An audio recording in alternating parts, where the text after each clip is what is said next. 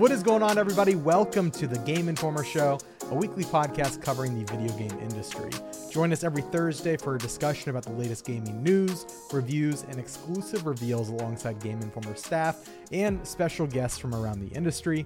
I'm your host, Alex Van Aken, and today I'm joined by Wesley LeBlanc, the news hound himself, the once and future informer. Hello. Hello, hello. I'm back from a nice week long vacation. I'm excited to talk about video games. Did you on a cruise? I did, yeah. I've never been on a cruise. How was it like? Um, they're really great. They're great for visiting places um, cheap because you get to go to multiple locations and it's all like pretty inclusive, like all inclusive or whatever, food and all that kind of stuff. Um, so yeah, instead of flying to like Honduras and planning a whole trip there, you can just take a cruise and let them tell you what to do. Did you like go dancing, see some comedy shows? Yeah, we saw Hairspray on the ship. Oh, the Broadway show. Big fan. Was John Travolta there? No, I wish though. But the person who did play the mom was fantastic. Um, ice skating shows, yeah, plenty of dancing. I gained like eight pounds, I think. Um, so a lot of eating, a lot of eating. Hell yeah. Yeah. That'll do. When you have the all inclusive, it's just At dinner, you can order. I would every dinner three appetizers, two entrees, two desserts. yeah. like you it just doesn't like matter. sample. yeah. Yeah. I wasn't sampling. I was destroying each of those. Oh, hey, whatever. You're on vacation, man. yeah. Uh, rounding out the show this week is a very special guest. You might know him from Pass the Controller. It's Brenden Groom. Hello, Brenden. Welcome to the show. Hello, Alex. Hello, Wes. Thanks for having me. I'm, I'm. This is a. This is a honor. This is a pleasure. I'm now realizing that there's maybe a hole in cruise uh, entertainment. We should be doing Oh. a Game Informer, you know, residency on I don't know what cruise Ooh. line, I would but love that. just a just a nightly podcast. Yeah, I would love that. I think like dozens of people would show up for that too. Like Yeah. totally worth it from for the cruise line. Mhm. Maybe at Mhm. least 50 people. That would be great, I think. Yeah, like you just put like video game show, and people will show up. They won't know what it means, and it'll just be some dudes talking on a, in front of a mic, and you know, half of them will stay, half of them will will go elsewhere. But I mean, the best part unique is they have they have nowhere else to go. I mean, they have like It's a true. Few you other places yeah. to go. Yeah, but like, where do you can't you can't go anywhere. You We can know? lock the doors and really just kind of Yeah, that that's what I meant by that. Yeah, I meant we should lock them and actually turn it into a hostage situation if we were to get a cruise line residency. I think that's probably yeah the best best course of action. Thank you, Brenden, for for bringing that great idea up. Uh, Brenden, if people don't know who you are, wh- what you do, fill us in. Uh, if you don't know who I am, it's probably for the better. Um, but I run an independent video game podcast and website called Pass the Controller, weekly show. We talk about everything under the video game sun. Uh, I try to play a lot of indie games and focus a lot of indie games when I can, just because they're pillars of our industry and they should be respected more, uh, in my opinion. But that's kind of the gist of what I got going on. You can find me at Groom on the internet if that's the thing you want to do. Yeah, at bgroom, B E G R O O M, uh, or pass the controller.com, right? Uh, it's .io. Dot .io. Mhm.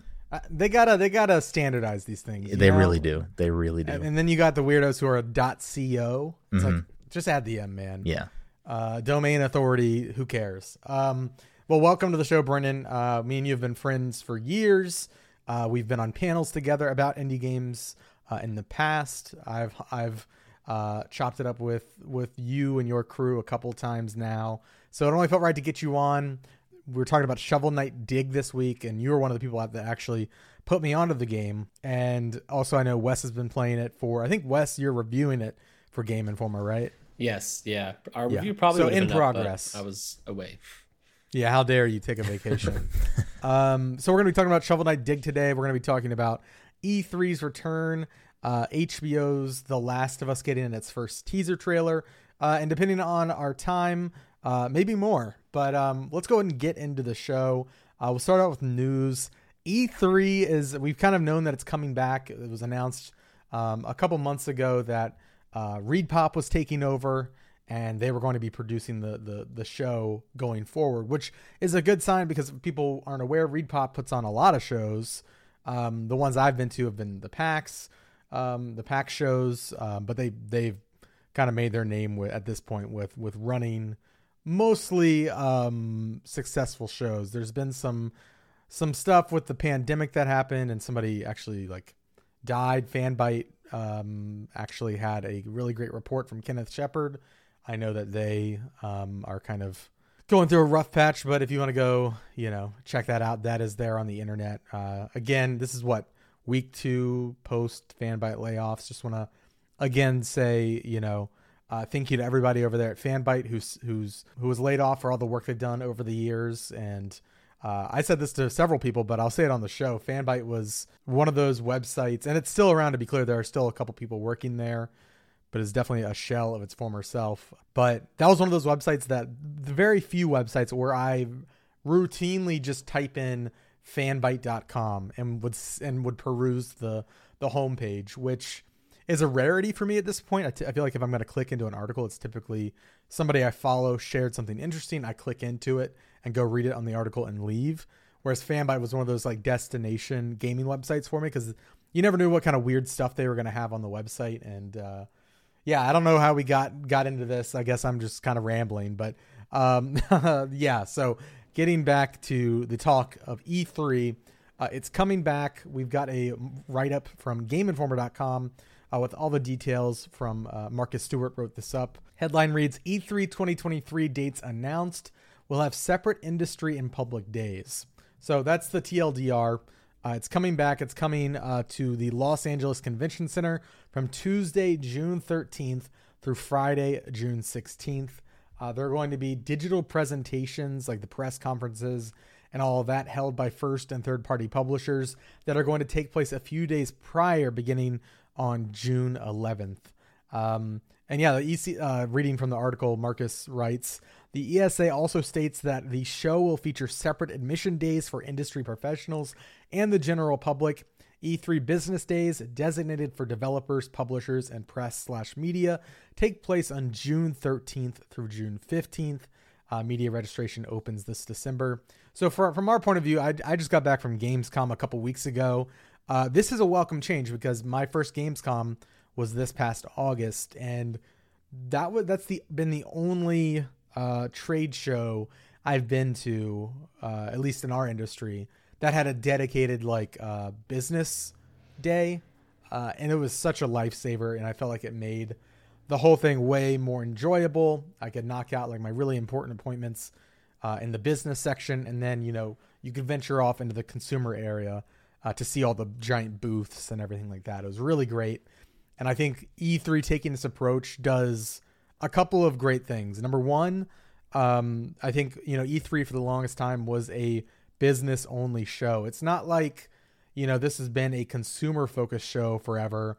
And, you know, the business people were just being, you know, upset because they were inconvenienced. It was historically a business show that in recent years opened up to consumers and kind of, um, I feel like anecdotally kind of uh, muddied the experience for both uh, you know separate parties you know the consumers weren't quite weren't quite getting like a show designed for consumers like PAX or Comic-Con that kind of stuff and the business people also weren't getting a show that was like optimized for business stuff uh, and so it's kind of this like weird muddying of the waters and then of course the pandemic hit and that's kind of uh, all she wrote. Uh, also, there was those, uh, you know, the leaking of like business emails and like a lot of people's, you know, personal info got hacked. Um, they kind of were just getting ESA was kind of getting uh, taking punch after punch, and um, yeah, and then it and then what we thought we thought it was the end of E3 in the pandemic, and now it's coming back. Um, but Wes, what do you think about this news? I know I think you and I share a similar uh, perspective in that we've never been to an E3. My first E3 was going to be in 2020, uh, and then mine too. Uh, the pandemic hit. Yeah, you too, Brenden. yeah. yeah. So Wes, I mean, what what are your thoughts on this news? I mean, I'm really excited. Uh, you know, before I was even a part of this industry, like E3 was just like the goal. Like, go to E3, be it a consumer or somebody working for a site it's such a cool event, or it was in years past, and we kind of watched it fall out of grace. And then Jeff Keighley's Summer of Gaming kind of ate its lunch a bit, and now E3's back. Um, and surprise, like surprising myself, I'm just extremely excited. I was part of the group that was like, yeah, I don't know if E3 has a place anymore um, in this world with the way things go, and the second they were like, "Here's our dates," I'm like all in on E3. So I, think I'm just excited to like finally Forget everything I said. yeah, just excited to finally do the thing that I've wanted to do. I also think there's pros and cons to both. Jeff Keighley's event, you know, kind of puts all the publishers and developers together in one conference.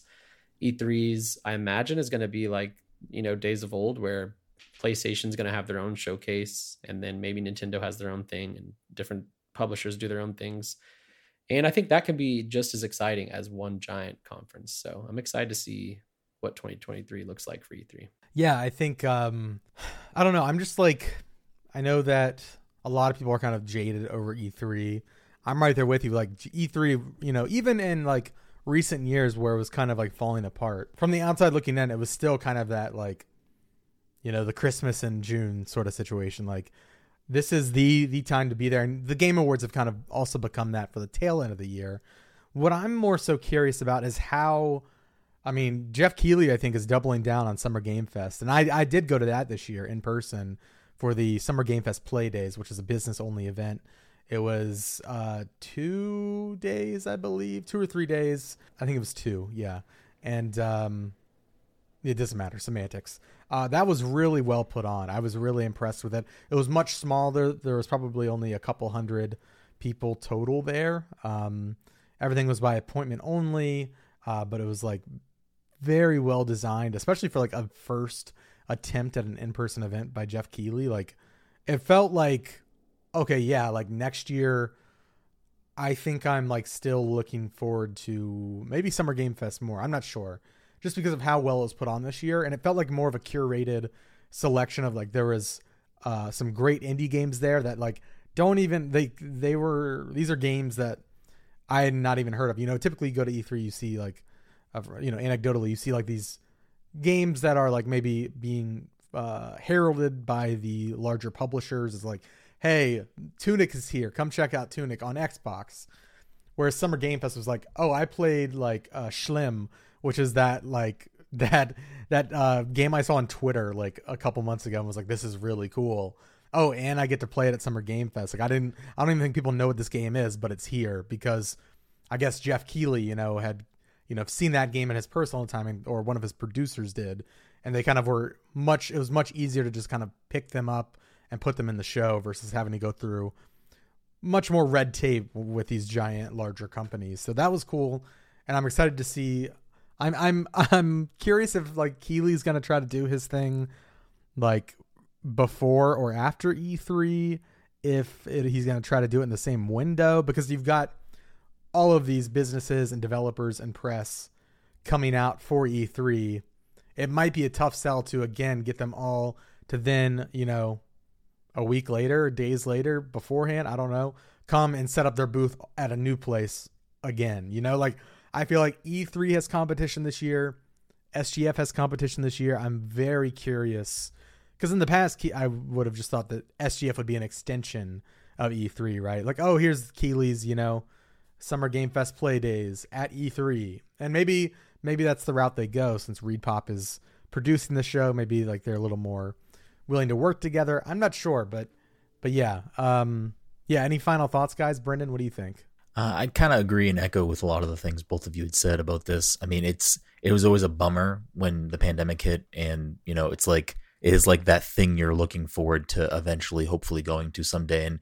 kind of for me, less than the game part of it and more of the networking and meeting where you know all of these other professionals that you respect and you know read their work watch their work listen to their work are going to be more so than you know like a pax which i love pax but i think pax does something specifically different than what e3 does just kind of by its dna which is you know a little more indie focused um you know bigger news doesn't really come out of pax and events like that usually.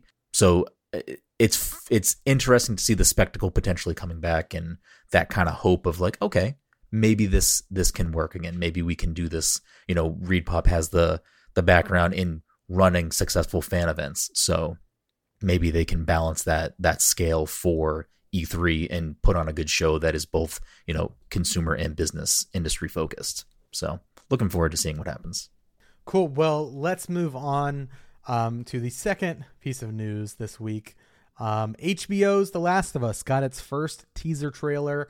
Now I feel like I, I want to hear from you you two first. I know all of us here are are fans of The Last of Us, um, and it's a it's a great important game. Uh, but I want to hear from you what you think about the series real quick, and then the trailer as well. Brenden, we can start with you. So I am a late adopter to Last of Us. I never played the game back when it initially came out. I didn't play the remaster when it initially came out on PS4, but I when part 2 was in the almost out, I was like, "You know what? I'm going to finally play this game." And in the lead up to playing part 2, and I fell in love with the first game. I like the second game as well, but the first game really was just like I can't believe I never played this game.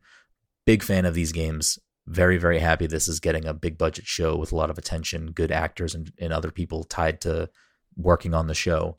Um, and also replaying the newest remake of part one right now. I really can't wait. The trailer and teaser and like all this stuff coming out about it i personally don't care about the teasers or trailers because i know i like the last of us like I Sure, just want yeah. it to be a good show, whether it does different things in the game, shows things we didn't see in the game. I, that stuff is irrelevant to me. I just want it to be a good show with good acting. Like that's that's really what it boils down to to me. Because I think what I love about The Last of Us so much is that Joel and Emmy, Ellie's chemistry in the the Troy Baker and uh, Ashley uh, Johnson. Johnson. Ashley Johnson, their performance, and a lot of other secondary characters in the in both of those games that have phenomenal performances as well. But those relationships are so good. That's what makes me think about The Last of Us. That's what makes me, you know, come back. Yeah. So as long as uh, you know, Pedro Pascal and I forget the actors playing Ellie. Uh, Um Bella Ramsey, or is that her Game of Thrones character name? I think that's her Game of Thrones character name. um Oh wait, no, her what? Her real name's that too. Oh, perfect. Okay, well, there you go. all right. Um, but yeah, if if their performance is you know it matches the game or, or you know is greater than the game, that will be where I like am locked in on this show. But I am happy to see that you know a- a video game adaptation is getting the HBO treatment. Um, so hopefully it is uh up to our standards. Oh, never. It's not Bella Ramsey. Her she's Lyanna Mormont in Game of Mm, Thrones. that's right. I- Her I real don't name's know Bella why I thought- Ramsey? Yeah, her real name's Bella Ramsey, which I Game thought was. Yeah, yeah, totally. Probably because Uh, so Bella Ramsey, Pedro Pascal, yeah. Um, Wes, how about you? What do you what do you think about the teaser trailer? I just get more and more excited every time they put something out. I'm a little ready for the release date. Like I'm a little surprised that we did not get that because we already had a pretty good teaser recently. Shorter, much Yeah. shorter, but um and they've said early 2023, so at this point I'm like, okay, when is it? Like am I watching this in January, February or is this like a right before spring starts kind of thing? But yeah, this teaser trailer and the one before it just really do it for me. I think especially Pedro Pascal, like his Joel seems really good. That one clip of him saying the you have no idea what loss is, it's just like spot on. It was very Um, and Bella Ramsey's a great actress. She was in Game of Thrones, um, which is what I'm familiar of, with her of. And um, I think she's going to knock it out of the park as Ellie. I think she has a bit more of a challenge because Joel is, I feel like, pretty easy to emulate. You know, it's kind of just like a gruff older guy dad, whereas uh, Ellie is is Ashley Johnson. Like she's not Ashley Johnson isn't really putting on a voice or anything. That just is her. So Bella Ramsey doesn't really. I don't know if she could just try to be Ashley Johnson. That'd be strange, but um, yeah, I'm excited. And the thing that gets me most excited about this is it's the entire game in one season, and the game is like 10 to 12 hours. And if this HBO show is like 10 to 12 episodes, like I don't think we're going to get anything drawn out. I don't think they're going to add too much that might ruin, you know, what the game is for fans. Like I think this is just going to be like a really really good and like to the T video game adaptation. That's what I'm hoping it is. I I kind of am in the opposite camp. I wish it was different from the video game because watching the trailer, number I mean, it looks really good. Like Mhm. it's really well crafted. But then I just like I'm like, well, I could just play the video game, like, and I, I know that that's that's silly, like, but I feel like the the the game to movie adaptation pipeline is different from the book to movie pipeline. Like when I read a book that I love, I'm really excited about the film adaptation, even if it's beat for beat, because I up until that point the imagery in my head exclusively lives in my head, right? And I get to see like you know, I, I get to see it acted out, right? I've seen that in the games. Like I've I've seen that beautiful imagery, especially in like the the new um you know part one the the whatever what are they called? is it a remake I don't know. Yeah, the Yeah, remake? whatever they, they're call it a remake. Yeah, uh, the upres version. Um, no, like it, it's already gorgeous, and like I have all of those connections with the characters. I feel like the game isn't that long as well to play myself, so it's like if it's beat for beat, I just like am kind of I feel like I'm missing the point somewhere, um, and I that might be a me thing, um, because I know a lot of people are really excited about this, but I'm just like I wish it was a spin off because, or like maybe maybe like one specific part of the the story that was like fleshed out, right? Uh, maybe like explores more of the side characters or something, but like still kind of take place with the key events of the series. But I don't know because I just feel, uh, yeah, that's I've kind of have like this disconnect. I feel like it's harder to talk about too because I haven't experienced this before. Because yeah, sure, the Assassin's Creed games they made movies from those, and you know Sonic, uh, but those aren't beat for beat remakes. But watching the trailers, like this is literally just like beat for beat, like seeing them in the pipes after they escape the city at the beginning of the game with like the the flashlights going through the pipes and like all the soldiers looking for them like okay that's like identical. And like just seeing all these moments i'm like I, i'm still looking forward to it. I think it's going to be really good. Um i guess i just don't know how i'm going to react to it which is weird. Um because there's usually just something slightly different about you know these adaptations. And this just truly feels beat for beat. But maybe that's just the maybe they just put that together in the teaser trailer. Uh, i do like i would do want like some small delineation you know?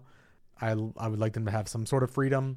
Not anything like massive but like i'd love to see like i said side characters maybe fleshed out a little more or like maybe they left some stuff on the the cutting room floor uh, with the you know the narrative of the games. Maybe they could use that uh, and put that into the show you know? Because i know naughty dogs you know collaborating with with the studio on this. So um yeah we'll see. It does look really well shot really well acted. I think it's going to be i'm excited to recommend this show assuming it pans out to people who i know wouldn't ever go and play the last of us. You know they might not have the patience to play a game or maybe not the ability uh, whereas it's like oh go check out hbo and they get to kind of see you know what everybody loves about this story. So i think that'll be cool. But yeah so still no date like wes said. I imagine have they said if it's this year or next? I think It's they said next They year. said yeah. early 2023. okay okay. Um yeah i'm interested to see more. The road is you know obviously inspiration for the last of us but one of my favorite movies. Um so i'm always down to get you know movies that are in the vein of this i just know everything that's going to happen in this one Yeah. That being said, I am really excited to see how they pull off uh, winter Yeah, Um, because I think winter is actually where they could do the most. There's a lot of adaptation there they could go with Mhm. for winter, even because like in the game that area is so foggy from all the snow. Like you kind of, I feel like I don't even have like a solid idea in my head of like what that whole sequence looked like in the game, except for like the the like uh the climax of of winter. Uh everything else like I feel like I could watch again for the first time and like kind of be like this seems familiar. I don't remember the beat for beat, but I think they'll have a lot more wiggle room in that area versus like things like the key moments like in the beginning with Sarah and you know all of that are going to be kind of pretty things that I'm pretty well familiar with. But yeah, so I, I'm excited for it. Did they say that the se- this season of the show is supposed to be the entire story of the first game? yeah. That almost feels like too much to put in. Like I feel like you could maybe, you know, especially with the gaps in seasons and gaps in travel across where they where the whole game takes place. I feel like there Yeah. are a lot of other things, you know, not just filler stuff, but I feel like you could make interesting things that happen between Boston and and Pennsylvania, you know, et cetera. And then there's that whole other middle part of the country that they travel through, and we don't know what happens in in those sections of the country. So, um, yeah. be It'd interesting. be cool. Maybe they took like an episode to Yeah. explore explore that. Yeah. Well, cool. Well, that's the news for the week. Let's move on to uh, topic of the week. We're gonna focus on Shovel Knight Dig. Uh, now, some context. This is a spinoff uh, from obviously the Shovel Knight series. It's a roguelite. Uh, it's kind of if you've played Downwell before. um, you are perpetually going down in this game and trying to dig deeper and deeper underground um, to fight bad guys, fight you know all sorts of mole knights down there. There's a couple. There's a bunch of knights down there that are bad, and they took your stuff, and you need to get it back. That's kind of like the setup for the game. But on the top level, like similar to Shovel Knight, there's that overworld like town that you're kind of like building up as you go. It seems like, and as you dig deeper, more merchants will show up for you, and it feels it feels very faithful to the Shovel Knight formula. But it's a roguelite. It is. Um, you know, instead of left to right, like I said, it is up and down and I am really digging it. I I've always respected the Shovel Knight games and loved the characters, but I'm not a big side scroller guy myself, so I've never really like fallen in love with that series like other people have. Um, but the spin-offs have been like an an excellent way for me to, you know, like Shovel Knight Pocket Dungeon and Shovel Knight Dig. I love I love 2D puzzle games. I love roguelites. So now I get to enjoy like that vast uh, roster of like really cool characters that have been built out, um, and some new ones as well. And yeah, I'm I'm really digging it. But we'll go to Wes. You've I think you're further than me.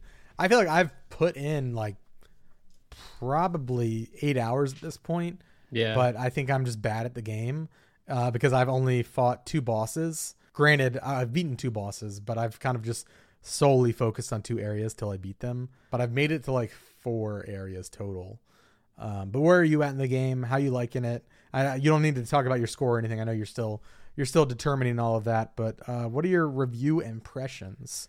Yeah, I'm about. I think I'm near the end. I've reached what I believe is the final area, like the lair where the big bad is. Um, and there's mechanics in the game where you can kind of fast travel to those spots um, Yeah. if you want. And I'm I have that unlocked, so I think like another hour and I could roll credits. Um, there's lots of secrets and stuff though, so I do plan to keep going back and finding more to unlock. Um, I'm really really enjoying it. Uh, more so as like a 2D platformer with like a unique spin and the dig mechanics, less so as a roguelike. Um, I just don't think it's Yeah. like really doing roguelite super well necessarily. Like it's, I would agree with that. it's doing it competently. Like it's fine. Yeah, You yeah. die, the things change. But like they have a shortcut mechanic, so I can just completely bypass kind of the whole purpose of a roguelite. Or I'm not really feeling like each run I'm becoming stronger or adding more to my arsenal necessarily. It feels like each run's very contained. And like when I die and I lose my gold, I don't think I've ever found my dropped loot once, or I just haven't looked for it because it just doesn't hasn't really mattered to me much. yeah, it just appears in those floating bags. Yeah. Like, oh, it's okay. The ones that just the ones that fly around with the wings. Yeah, that's Oh, it. I didn't even realize that was my loot. I just thought that was like, oh, fun little grab bag. Yeah, it'll like divvy up. It'll like take a percentage of Yeah. your, uh, and then put it into three bags: a big one, a medium, and a small one. But yeah, so like as a roguelite, I think it's fine. It's um hasn't really proven itself needing to be a roguelite to me yet, but the game I agree. the moment to moment gameplay is like really, really awesome. And it's a fun mechanic in 2D platforming, like having to dig your way through things. And they do a lot of fun twists with digging. Like sometimes you'll have to hit something multiple times just to get through it. There's pieces of dirt that like immediately crumble when you step on them. Um, if you jump, your dude like automatically kind of like Shovel Knight does his little dig attack, and that brings you down. Like it, it's Yacht Club is is doing Yacht Club really well um, in this game, and um, yeah, I'm really really enjoying it. Excited to uh, roll credits and see what other secrets there are to find. Oh, and the music is so good. So it good. reminds me of Sonic, yeah, Uh, and I, I granted it's not like trying to go for that NES sort of soundscape. It, it's definitely like more of a, you know, a '90s era game. It feels like, or like eight late '80s maybe. But yeah, the the the chip tunes and all that sound like they actually sound like synth rather than chip tunes. Like Yeah. it, it sounds like Sonic, like an actual uh, soft or hardware synth synthesizer, uh, and it's a really great soundtrack. I'm digging it. I agree with you. It's a weird like it's there aren't really too many you know roguelike versus roguelite. It's like a weird mixture between the both because it's lacking a lot of the progression mechanics that are uh, you know popular in rogue lights. Um, like there's you're not like upgrading your character over time to get better. You might you can uh, you can upgrade um, you know you can unlock uh, shortcuts um, and you have to pay money for that. but pay in-game currency. I should clarify to to get that. But that's even like you could just kind of classify it as a roguelike at that point. I think the only like progression cross run progression is like bag upgrades maybe? You can like upgrade your bag and maybe i think there's an option to like swap your armor out and that kind of thing later on. I haven't unlocked that yet. But yeah it feels a lot more like a rogue like more like a spelunky um than a hades right? Um where like you the the core aspect of your progression is your knowledge of the levels rather than you know oh, now I've got like 20% more health for this run. Uh, a lot of the upgrades that you get are run based. Um, and like you can unlock like new type, like your, your cross, I guess like your meta progression is more so tied into unlocking relics that you now have the chance to come across in your runs. But it's not like, okay, I'm to go in with this this relic since I unlocked it. No, I I might have a chance of coming across it now. And so it's a little more challenging, I think, because of that. Uh, but I'm I'm really enjoying the base mechanics of, you know, when you jump in the air, your shovel goes down, and you are breaking whatever's below you, and that can be at your advantage. Uh, sometimes um, you can screw yourself over. There's a certain like water level where uh, certain secrets and like upgrades are locked behind these like gates that only are open if there is a current of water running through them. And if you break the sand blocks, you can change the flow of water and screw yourself out of getting like, and the gate will close and you can't get to, the cool thing. There's a lot of really awesome little scenarios and rule sets that the game um, is playing with. And it's for being a procedural game, like there's so many moments where I'm like, this feels like a handcrafted level. Uh, and it's it's kind of wild. Like the the Lego blocks they're using to generate these um, these levels are very um, are very well crafted themselves. I think that's the rules are so precisely are so consistent and precise that you do get these moments where it feels like a level designer sat down and just I'm playing through this level that somebody made themselves. Like it's not procedural, but that's not the case. And I think that's really cool and a really strong aspect of the game. But Brenden, we go to you. Uh, how are you enjoying the game so far? I'm loving it. So, I mean, full disclosure, I'm a Shovel Knight junkie. Um, like I, I love Shovel Knight. I think Shovel Knight one of the most important indie games of all time, one of the best games of all time. But I, I digress.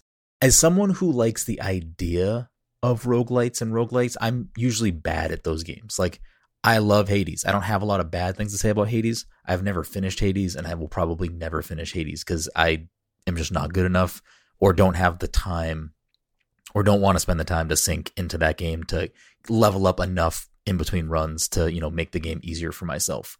Where I feel like in this game, one of the biggest things I'm enjoying about it is that ability to skip forward. Because I, I was trying to think if there was another roguelike or roguelike that I've played where you can unlock that ability to like start at a later point of the game. I think you can in Spelunky, right? Oh, maybe not. Maybe Spelunky.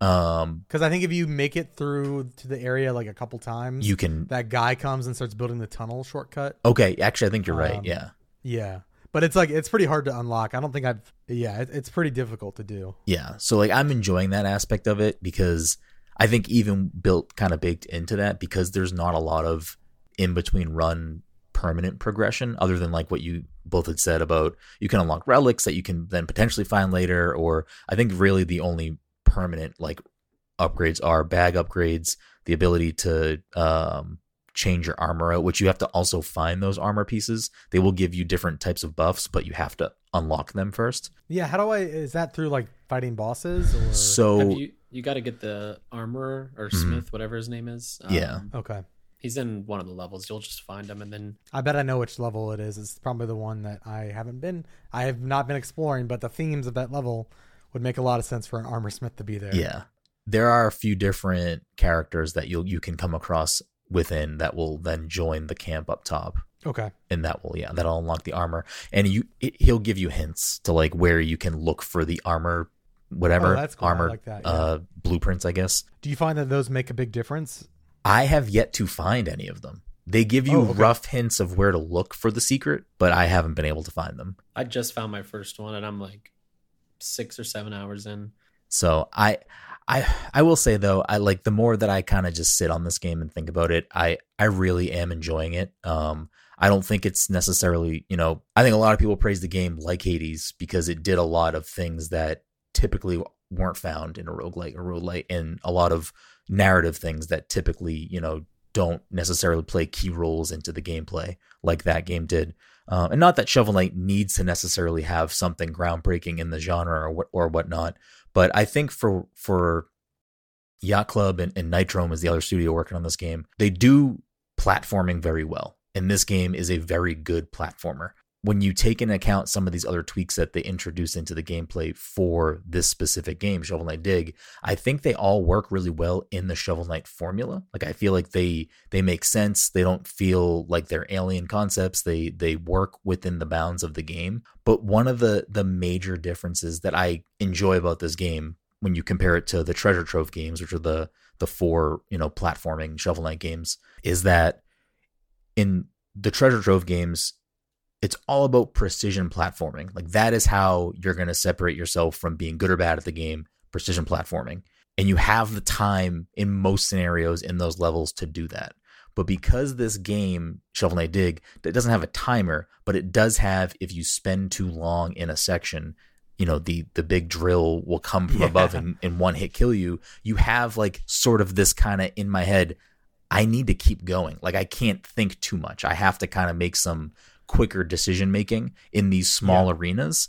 Um, and I think that kind of moment to moment room gameplay works really well. Um, so I've been enjoying that like kind of different approach to the same sort of, you know, polished platforming experience.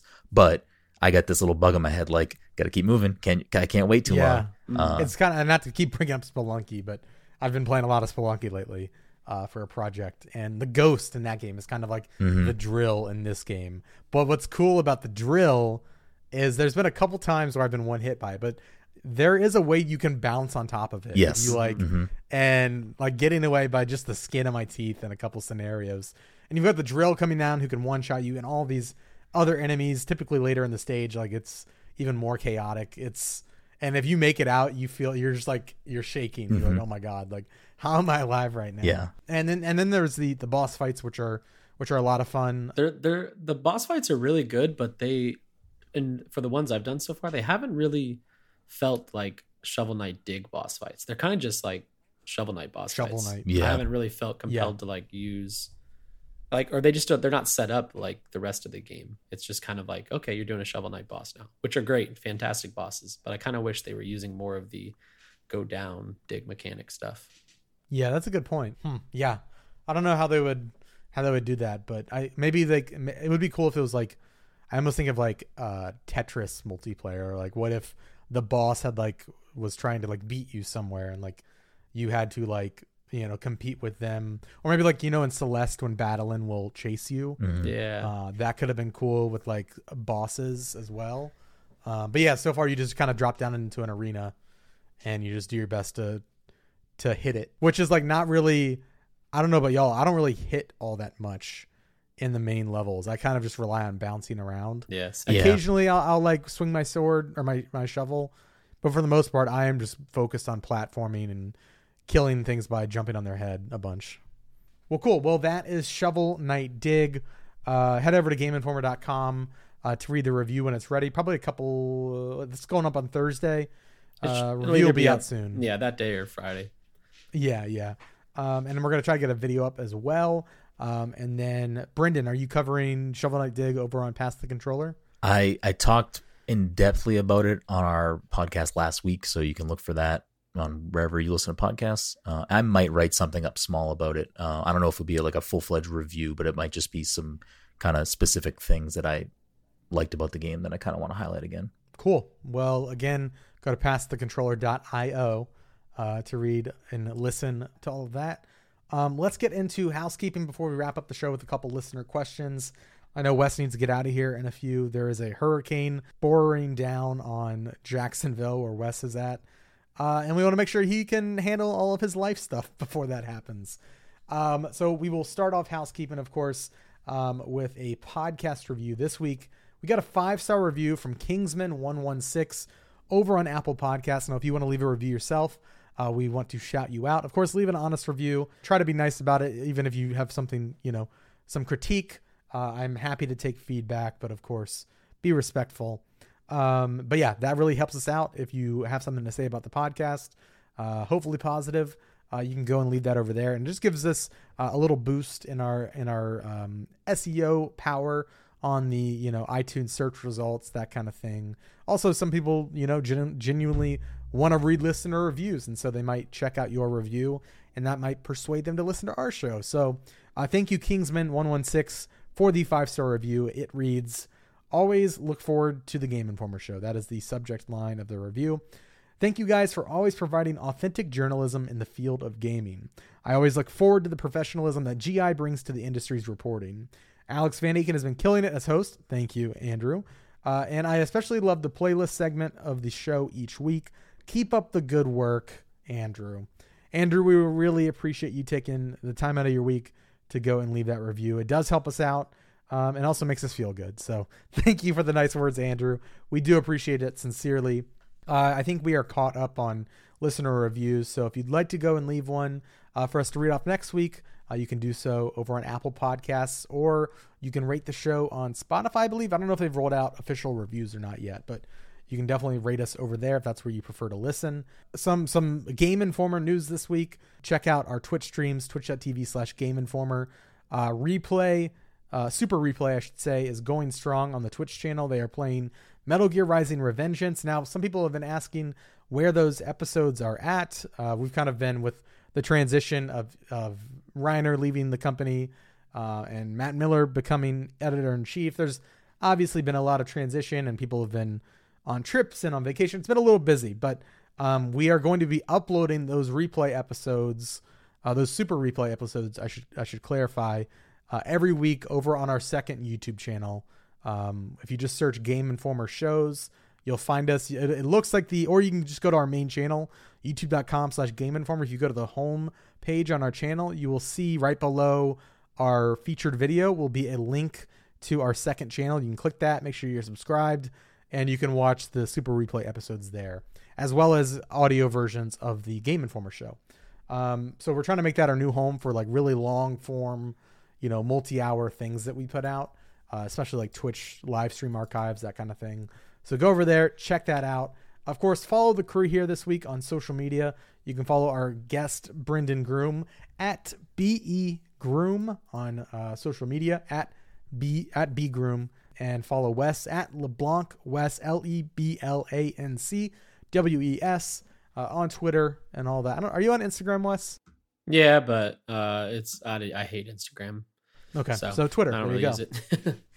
uh, if you want to follow me on Twitter, you can follow me at it's Van Aken, I T S V A N A K E N. Of course, go and listen to our other uh, main podcast, All Things Nintendo. It's our weekly Nintendo podcast hosted by Brian Shea. Um, it's always a good time. I hear great things. It's constantly it's it's been growing a lot lately. So if if you're out there listening to that show, thank you. We appreciate it. I know Shea appreciates it. Uh, and lastly, shout out to our audio editor, Matt Storm. They were on the podcast last week uh, with me and Brian. Uh, you can go and listen to their their shows, Fun and Games and Reignite, which is a Mass Effect podcast. Thank you, Matt, for editing the show this week. For me, it takes a lot of load off of me, helps me out a lot, and and you make the you make the show sound better. So thank you, Matt. Uh, let's get into listener emails. Of course, if you would like to be a part of listener emails, you can email us podcast at gameinformer.com or leave a comment in the Discord uh, in the Game Informer Show channel. Uh, of course, if you want to join the Discord, uh, link your Twitch account to your Discord account and subscribe to the Game Informer Twitch page just one time. You can use your Twitch Prime sub, whatever. Uh, that should allow you to get access. If you have any issues, I notice that people that subscribe with Twitch Prime, uh, Twitch doesn't always, you know, give them access if you have proof that you've subscribed with Twitch Prime in the past and you're trying to get in the Discord and you're having issues, uh, email me, Alex Van Aken at GameInformer.com. Uh, you can reach out to me on social media, but uh, sometime as of late, uh, my DMs have been kind of full because we put out some job postings. Um, and uh, yeah, there's there's just a lot of messages there that I've been having to go through. So your best bet is probably actually to email me uh, about that, and I'll get you an invite if you just show me proof that you've subscribed one time. But uh, this week's question, the first one, comes from Bob Buell. Good old Bob Buell uh, asks, "Howdy, howdy, game informants. Do you think your game of the year has already released this year?" That's a good question. I feel like there are some heavy hitters coming this fall. I don't want to. I don't want to speak for anybody else here, uh, but I'm curious, Brenden. Uh, has your game of the year already released this year? Do you, do you think? It's tough. I think there's maybe some things that could shake it up for me, but I think that I have played some games and I'm currently playing some games that I think may take that top spot for me when it when it when the dust settles. Yeah. How about you, Wes? Final Fantasy Origin Stranger of Paradise. Let's go, babe. No, I'm just kidding. right. Uh, it's probably going to be Elden Ring. There's maybe a few games that could knock it out, but I put 150 hours into Elden Ring. I still think about it. I still have a group chat with friends where all we do is talk about it. Like it's just like the all-consuming game for me. So, like, I don't even know if God of War Ragnarok is to even have a shot, which is weird to say because I loved 2018 God of War, but you know, Yeah, it's prob right now it's still Elden Ring for me. Um, Stray is up there actually pretty high for me. I'm looking at my my GG app list that I have going. Yeah, Elden Ring, Stray, and Neon White are my top three right now. Ooh, I still got to play. Uh, Neon also, White. shout out to Kirby. Kirby is really. I was gonna good. say no Kirby fans in here. Kirby's no, Kirby's currently number four, but I haven't finished it, so that could change. I'll tell you. I tell you what's on my list to, to finish playing this year. I've got it on my GG app uh, right here. Uh, really, I need to play Rollerdrome. I really love the preview. I need to play Tinykin. I hear Immortality is like yeah, a, a GOTY contender, and then Metal Hellsinger. I need to play, yeah, you do. and then is Calli- when's Callisto out? December I think this year, yeah. something. Whew. Yeah, And Callisto and God of War, like it, it, one of those could take it, but it's going to be pretty hard to dethrone Elden Ring from my number one spot. I just, I, I like US. I think about the game a lot. I find myself like reading lore about it, or just like watching people play it on Twitch, or just thinking about starting another run. I'm still Like, clicking like, every like- article I see about it. If someone writes about Elden Ring, I'm like, let's see what they found now. Yeah, yeah. Um, so that that game was, and also like it was kind of like my wasn't my foray into into Souls games, but it's the one that has like totally captured my attention, and it's just so it's such a great open world game. It's up there with Breath of the Wild for me, um, for open world games, and honestly, just like Elden Ring is probably going to be one of my favorite games of all time. I kind of like was hesitant to say that after first playing it just because you have like recency bias and also like I like to ponder these things. But it's certainly one of the best games I've ever played. Um, so it's going to be hard to dethrone that, but I'm not. I wouldn't rule it out. You know, anything's possible. Elden Ring was also my first. Like I've I've dabbled in Souls games before, but I've never like really committed to, and this was clearly the, the only one I've ever finished. Elden Ring will be in my top, but it's not like I don't have a lot of bad things really to say about that game at all. It's just not my type of game necessarily. Certain parts of it. Um, It was really fun to watch you play it. yeah, it, I Discord. I I was en- enjoying my time with it. Like I I'm happy. Like I'm shocked that I got through it as kind of quickly as I did. But I'll throw a couple of my names out there for games as well to put some names to faces. Kirby is up there for me. Uh, Elden Ring is definitely on my on my short list. I loved uh, Pokemon Legends Arceus. That gameplay loop was so relaxing to me and just a very fun game. I I dance with the idea in my head of going back to that and just kind of like doing side missions just because I missed that gameplay loop. And I know that uh, though I'm excited for Scarlet and Violet, you know, some of that gameplay, those mechanics are not going to be in that game most likely. So I'm kind of not looking forward to those things being uh, not there.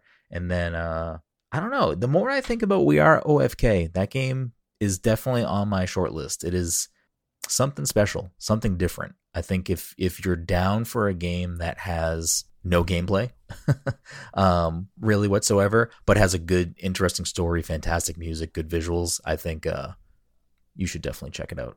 It's like a visual novel sort of thing. Sort of. It's it's like a visual novel. Less reading, maybe.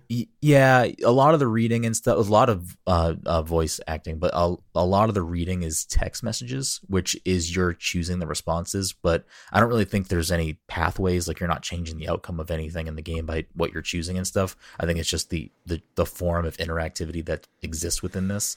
It, it's not something I'd fully consider like a game, it excels at what it's trying to do outside of its light gaming moments. I think those are the weakest parts of this project, but I think it's it's definitely worth uh, checking out. It's I don't know how much you know about what it is, but it's basically like a like a biopic about this band. Of the band. Yeah. Yeah. Uh, I know. Teddy Dief. Yes, yes, I know. Uh, you you mentioned Kenneth Shepard earlier. I think this might currently be his game of the year.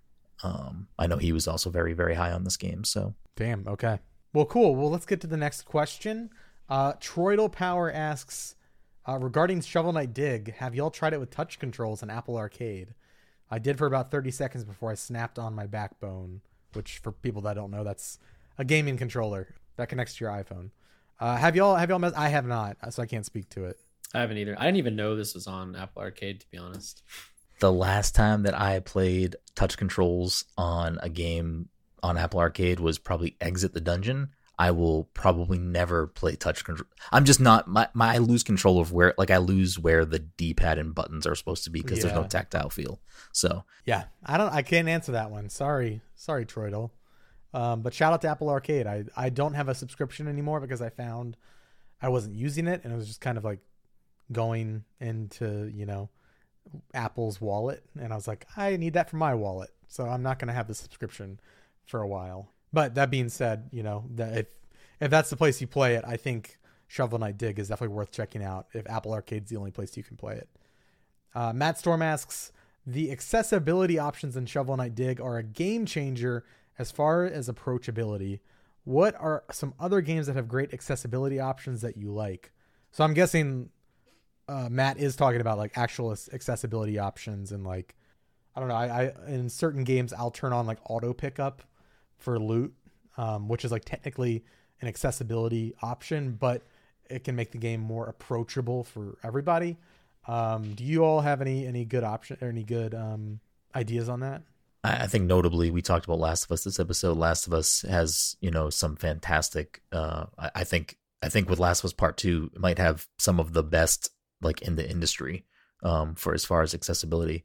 I know For- Forza Horizon does uh, some pretty great strides to have great accessibility options. I think the biggest one for me is a game like the biggest for me personally accessibility option that I like to see games implement- is the ability to change the difficulty during the game. Like if you were to start the game off on hard, but then at some point you find it's too hard and you want to turn it down. But even if you want to turn it back up after, you can. I, I think that is a very important thing. So I will notably say I love the Ori games, but Ori, you set the game to a difficulty, you cannot change it, and it is terrible that they do that to you. That doesn't answer your question. I'm sorry, Matt. Yeah, just to kind of echo that, I think Naughty Dog is you know top of the class as far as accessibility goes, and I think they really prove um, with their options that accessibility is not just for disabled people, but it can be useful for everyone, which kind of goes to the whole point that accessibility is for everyone.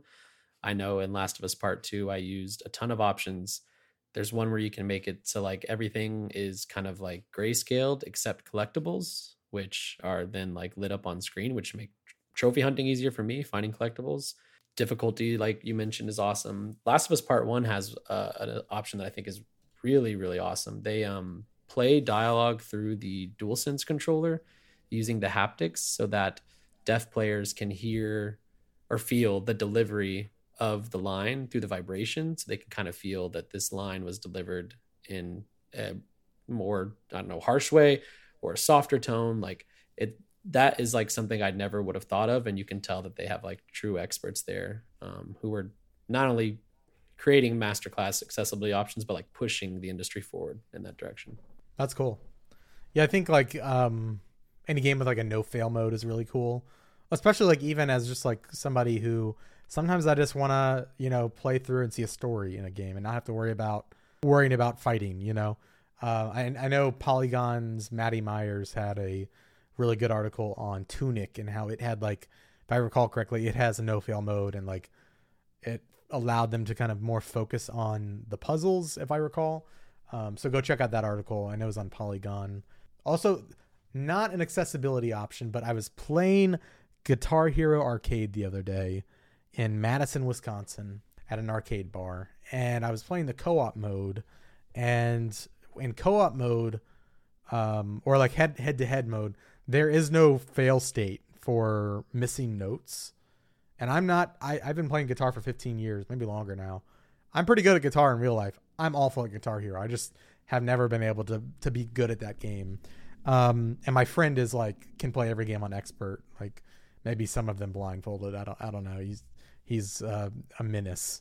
Um, but the the the head head mode has no fail state, so it's just like score based.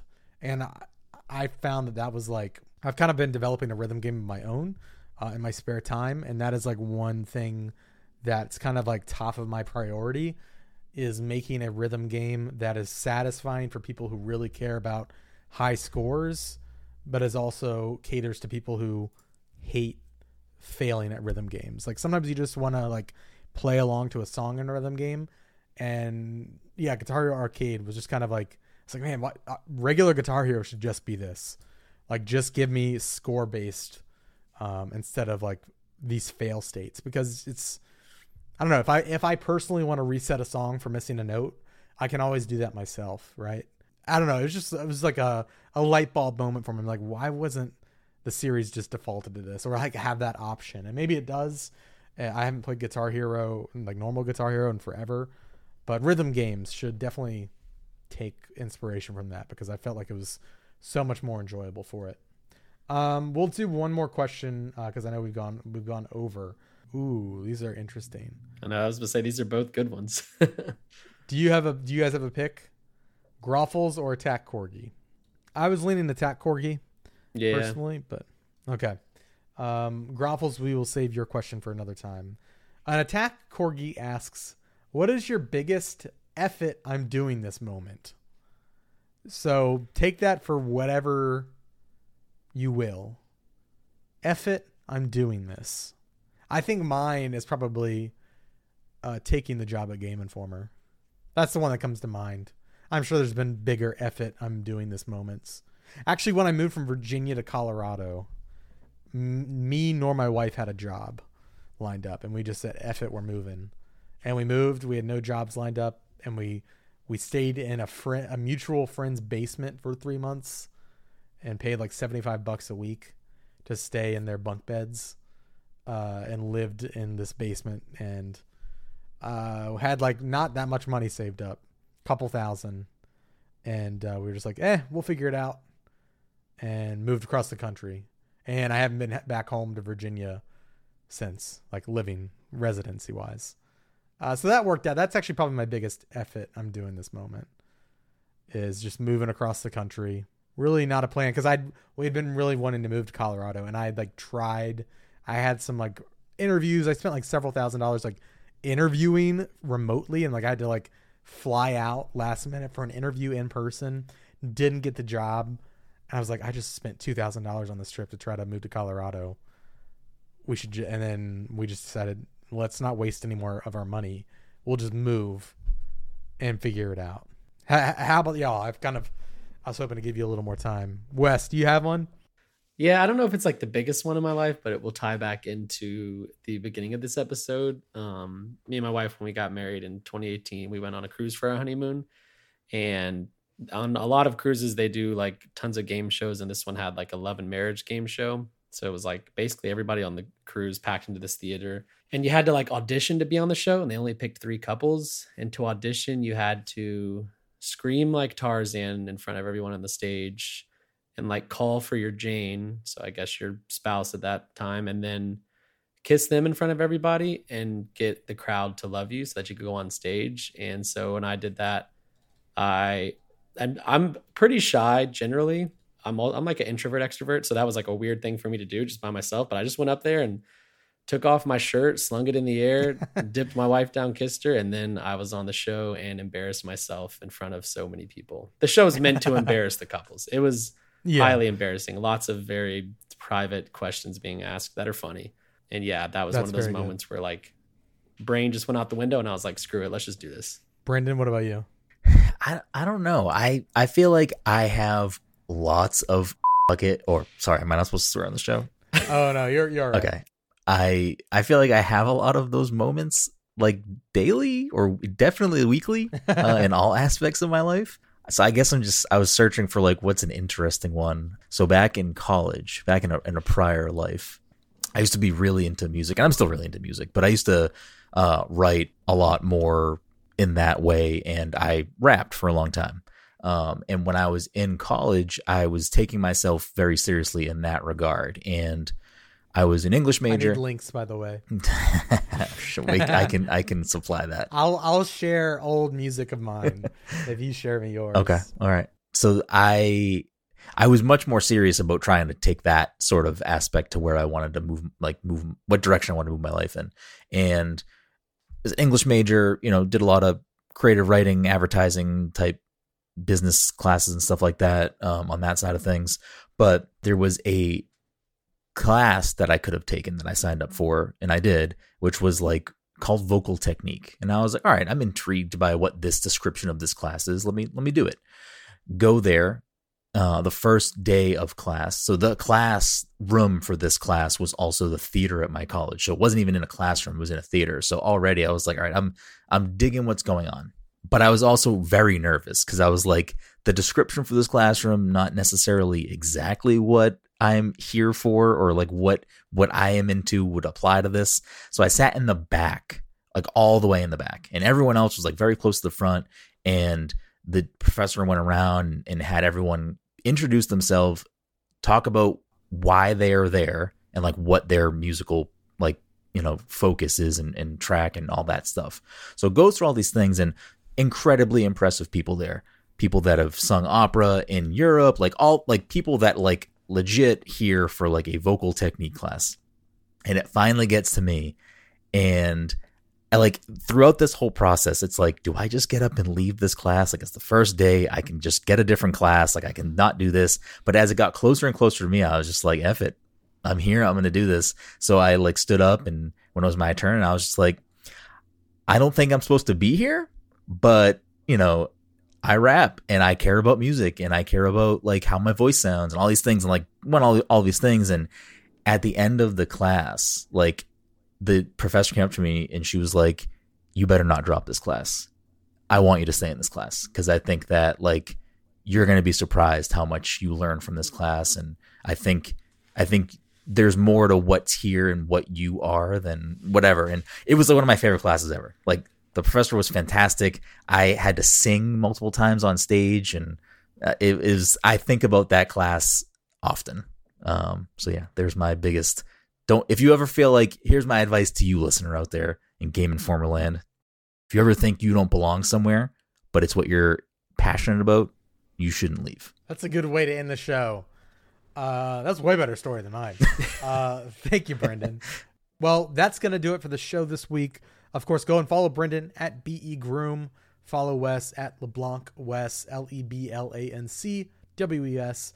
And you can follow me at It's Van Aken. Uh, yeah, we uh, next next couple weeks are going to be kind of full of travel, but we should have um, we should stay consistent on the uploads for the Game Informer show.